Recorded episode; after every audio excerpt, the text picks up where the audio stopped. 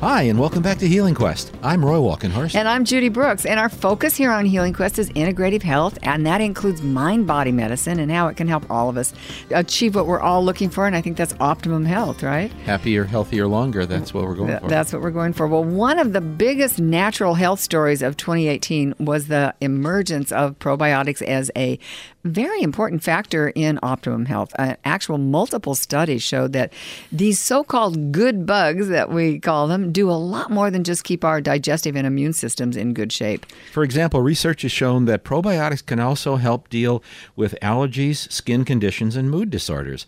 And now a paper released by the American College of Neuropsychopharmacology, drum roll please, Neuropsychopharmacology, says that probiotics, I've been practicing that all morning, say that probiotics could help the millions of Americans suffering from bipolar disorder. Which is huge. I know. I mean, there's a lot of people that suffer from that, and that's not something that's easily dealt with. I know. We're very fortunate here on Healing Quest to have access to a world-renowned microbiologist to help us understand the meaning of research developments like this one.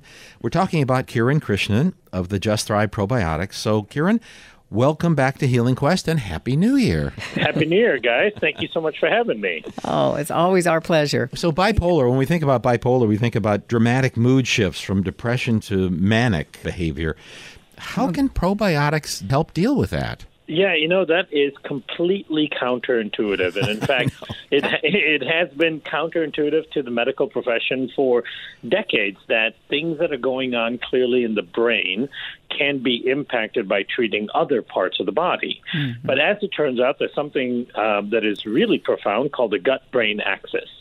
And the gut-brain axis is basically an intimate connection between the gut and the brain. And when I say the gut, I mean the intestinal lining and all of the microbes that exist in the intestine, which is close to 100 trillion bacteria are, you know, that constitutes our microbiome.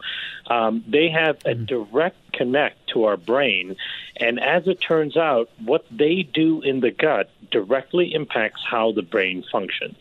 How? How does that happen? Yeah, and so that's the fascinating part. So there's a few different ways that the gut and the brain are connected. One is through a neurological connection. So the bacteria in your gut can actually produce neurotransmitters, hormones, and things like that, that they can send up something called the vagus nerve that goes directly to your brain, that directly impacts your mood, your behaviors, your food choices, your outlook on life. All of the things that we thought of to be purely a mind function. Now, as it turns out, the bacteria in your gut can influence that. Now, the other way that it can influence it, and this is in particular importance to this to the issue of bipolar disorder, is through inflammation. Mm-hmm. So immunologically, the gut bacteria can actually transmit toxins that will enter through the gut lining into the circulatory system and enter the brain and cause inflammation in the brain. And that inflammation has not only been shown to be impactful in bipolar disorder, but in other cognitive development issues as well, like autism spectrum disorders, Parkinson's, Alzheimer's, senile dementia, and so on. That's a lot. It's a lot, yeah, you know, so it's really fascinating when you think that these conditions that were thought of to be dysfunctions in the brain are actually driven by inflammation in the gut, and that's the new finding. So are you finding that probiotics are actually helping people with bipolar disease? I mean, is this something that their doctors are recommending? Not quite yet. This is very new. The studies on bipolar specifically are in the infancy. In the case of depression, for example, which is also, of course, a thought to be a brain condition, doctors over the last 3 to 4 years have been recommending certain types of probiotics for their patients. I know I work with a lot of psychologists and integrative medicine doctors that have used probiotics and diet alterations to treat their chronically depressed patients. But the same pathology, so the same disease progression, is present in bipolar disorder as well. So I would say in the next 2 to 3 years, we'll start to see an increased use of probiotics, dietary modifications, and other things that impact the gut in the treatment of bipolar disorder. If you're just joining us, I'm Roy Walkenhorst. And I'm Judy Brooks, and you're listening to Healing Quest. And we're talking with microbiologist Kiran Krishnan about how probiotics could actually help us deal with bipolar disorder. And not just bipolar disorder, but this is a new study that we're just talking about. It actually, we've talked to you before about the fact that probiotics are very helpful in dealing with depression. And stress. So, you know, inflammation or overstimulation of the body's immune system seems to be a key factor in bipolar disorder. Is that what probiotics can really deal with? That seems to be the biggest impact so far. Now, there are likely other things that we don't even know about. Like I mentioned earlier, you know, there are neurotransmitters involved in what the gut microbiome does to influence the brain. There are small proteins called peptides that can be produced by the microbes in the gut that can actually influence the brain. But so far, what the research is focusing on and has been showing is that the systemic inflammation that is initiated at the gut, in the intestines, by a dysfunctional microbiome, is a big driver of the progression and the regression of the disease. So, for example, if you are suffering from bipolar disorder, and this is what the study showed in particular, they took people that were hospitalized for bipolar dysfunction or disorder and were treated in the hospital and then released. And then they gave half of the people that were released a probiotic and the other half a placebo. And they found that the people on the probiotic had a much lower rate of regression of their improvements and having to come back to the hospital. So the probiotic helped reduce that reinvigoration of symptoms. Now, are we talking about the spore-based probiotic? Is that what this study was on? No, this study was not done with the spore-based probiotic. They developed a laboratory version of a probiotic, so it's hard to say. There's no commercial tie to it. We can't say go use this probiotic because it might be beneficial. But what we can say is that the pathology, so the disease progression that they studied, that seems to be beneficial is that inflammatory progression, and that comes through leaky gut. So with that in mind, you know we've studied the spore-based probiotic, and we've published a study showing that same type of inflammatory response is negated by the spore-based probiotic. So in all likelihood, it can work in a similar way. And the spore-based probiotics, just to clarify for our listeners, that actually Judy and I take is called Just Thrive. It's something that you were involved in.